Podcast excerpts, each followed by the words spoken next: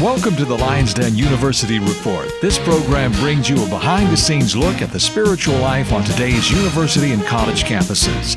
Now, here's your host, Glenn Bailey. The following program was previously broadcast. Uh, what a blessing to meet Tom Cantor, who's uh, both the CEO of a major medical research corporation in San Diego, California, Scantibodies Laboratory, with over 700 employees worldwide and 1,500 products.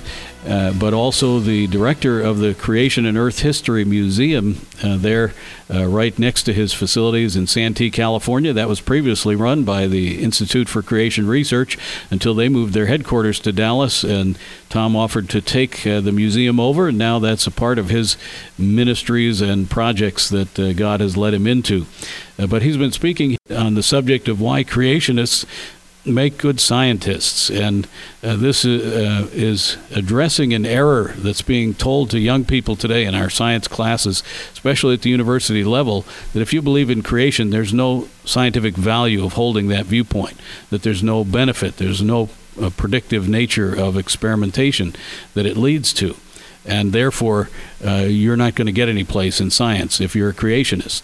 Uh, I believe, as we've shared in the last broadcast, Tom's battle to remove a medical uh, test on kidney for kidney dialysis patients that resulted in a 300 million dollar fine uh, for Quest Laboratories.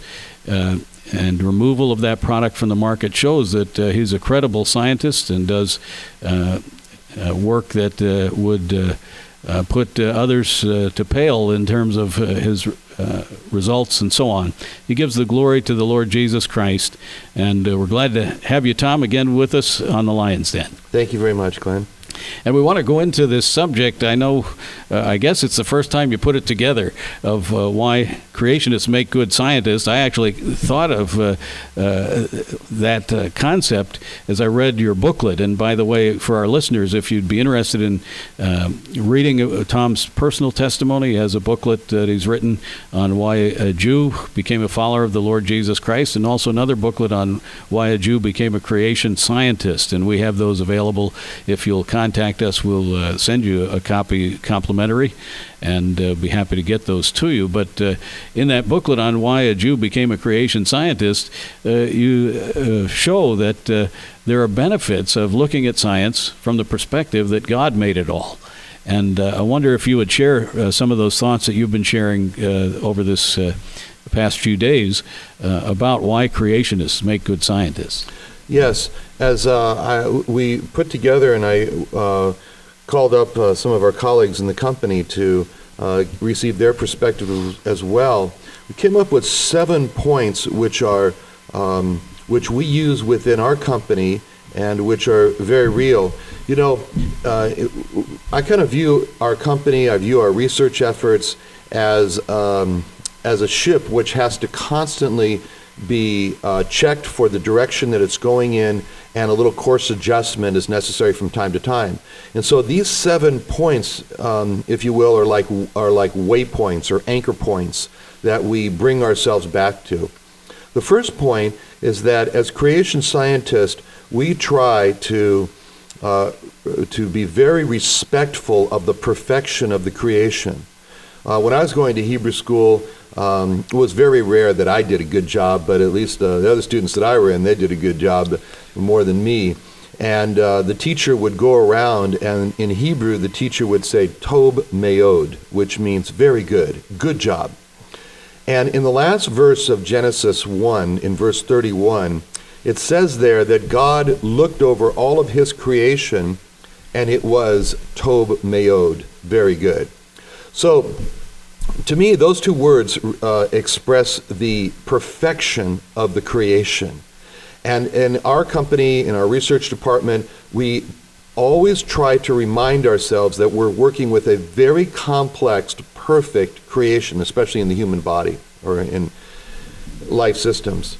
And therefore, we're reticent and very careful about coming up with uh, with addresses for pathologies that would be short sighted and only look at trying to change one part of the creation without any view to the side effects which might occur. And so we, we remind ourselves of what happened with uh, trying to interfere with an enzymatic reaction that forms cholesterol and the, the other consequences to damaging smooth muscle as well as harming the, the liver in, for in, with regard to Lipitor. We remind ourselves about the uh, problems that were involved with um, bisphosphonates such as Fosamax and so forth to block the uh, function and the reproduction of the osteoclasts, which break down bone, and the consequences which, which we have been involved in research and demonstrating that this results in dead bone, adynamic bone disease, and many examples like this. And so when we decide uh, for a direction as to how we should address a, a pathology, we are very careful to remind ourselves that we're working with a tov meod, a perfect creation that has many, that is very intricate, and we have to be very careful that we do not uh, just jump in to uh, change something without being uh, cognizant of the consequences that will happen. That happens because this is a creation. This is not something that has come about through random processes, but this is a very intricate creation, and it's a perfect one. The second principle, which, which has made it different for us, is that we don't say to ourselves, well, what can we come up with uh, as a solution to a pathology? But we look at how the Creator uh, addressed problems, the strategy that mm. the Creator used. Right. This is an this this creates for us uh, the direction that we try to go in. For example, in addressing um, infectious diseases, the current trend among pharmaceutical companies is to use chemicals. The creator is very good at making chemicals, but we have rejected the, um, the strategy of using chemicals to treat uh, pharmaceutical, uh, to create uh, infections, uh, sorry, to, uh, to cure infections. And instead, we've looked at that the creator uses polyclonal antibodies, not monoclonal antibodies from a single clone, but polyclonal antibodies. And that's a direction that we've chosen in our strategy to address HIV, hepatitis C virus, MRSA, uh, pharmaceutically resistant infections of E. coli, Klebsiella, Pseudomonas, uh, Streptococcus, and others. We almost lost you here now, but you said that the body makes chemicals. God made the body to make some kind of chemicals, and I've heard you say before things like uh, hydrochloric acid is made in the body and and uh, but God doesn't use those to, to deal with disease problems. That's is that, right. Is that what you're saying? That's and, right. And tell us a little bit about the hydrochloric acid in the stomach. Uh, right. Juices. Well, hydrochloric acid is produced in the stomach. It is a marvelous creation. It's HCl. It's uh, very strong. I mean, uh, you know, it's strong enough, to, I suppose, to dissolve nails. But but the marvel of it all is that uh, the stomach lining is not eaten away by the HCl, which is formed. So God is a master when it comes to making uh, chemicals. He makes uh, hi- there's factories to m- produce uh, hydrogen peroxide, many many chemicals that the body can the body does make. He's good at that. But when it comes to addressing infections, viral infections, bacterial infections, the Creator did not choose chemicals to kill those bacteria and viruses. And we, uh, if we sort of t- step back and look at the what has happened and the outcomes where pharmaceuticals have been used, chemicals have been used, this is what's given rise to the pharmaceutical resistant infections, infectious organisms such as MRSA, because they have become, they have adapted through natural selection, or it's really an unnatural selection, but anyway, through a selection process to become resistant. However, when the Creator uses antibodies, which He does, in order to address those problems, there is no such thing as an antibody resistant infection. So that's uh, your target then. Looking at how God did it with antibodies, you you specialize in, in dealing with antibodies as attacking disease. That's right. That's right. And taking a step back and asking the question, why do we do that?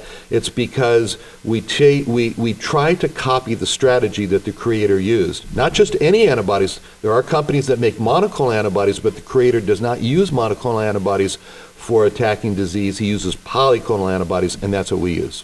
Tremendous. All right, now move ahead on your other reasons why the creationists make good scientists. Right. In our company, we are constantly reminding ourselves that we are working with a marvelous creation.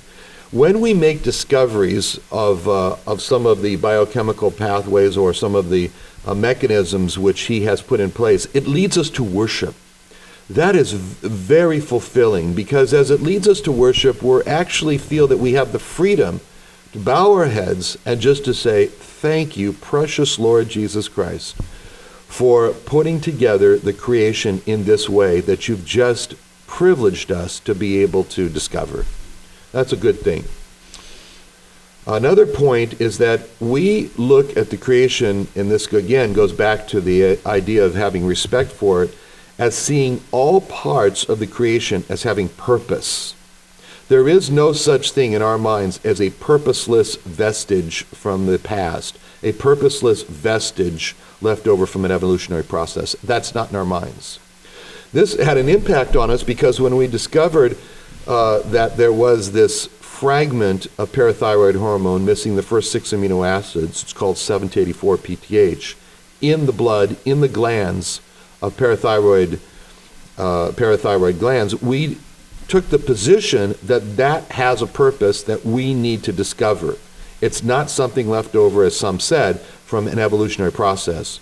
Turns out that through a long study of almost 10 years, we've been able to publish and to demonstrate that that is a new hormone with counter-regulatory actions, inverse biological actions to parathyroid hormone. That all came about because we took the position that the creator would, would not place peptides within, the, within our bodies for no purpose, but as part of his marvelous creation, it had a purpose, and he enabled us and privileged us to be able to discover the purpose that he put it there for. And in, in uh, layman's language, you said uh, that we had discovered the one of them was the uh, gas pedal, but we hadn't discovered the other one that was the brake pedal That's on right. the same system. That's right.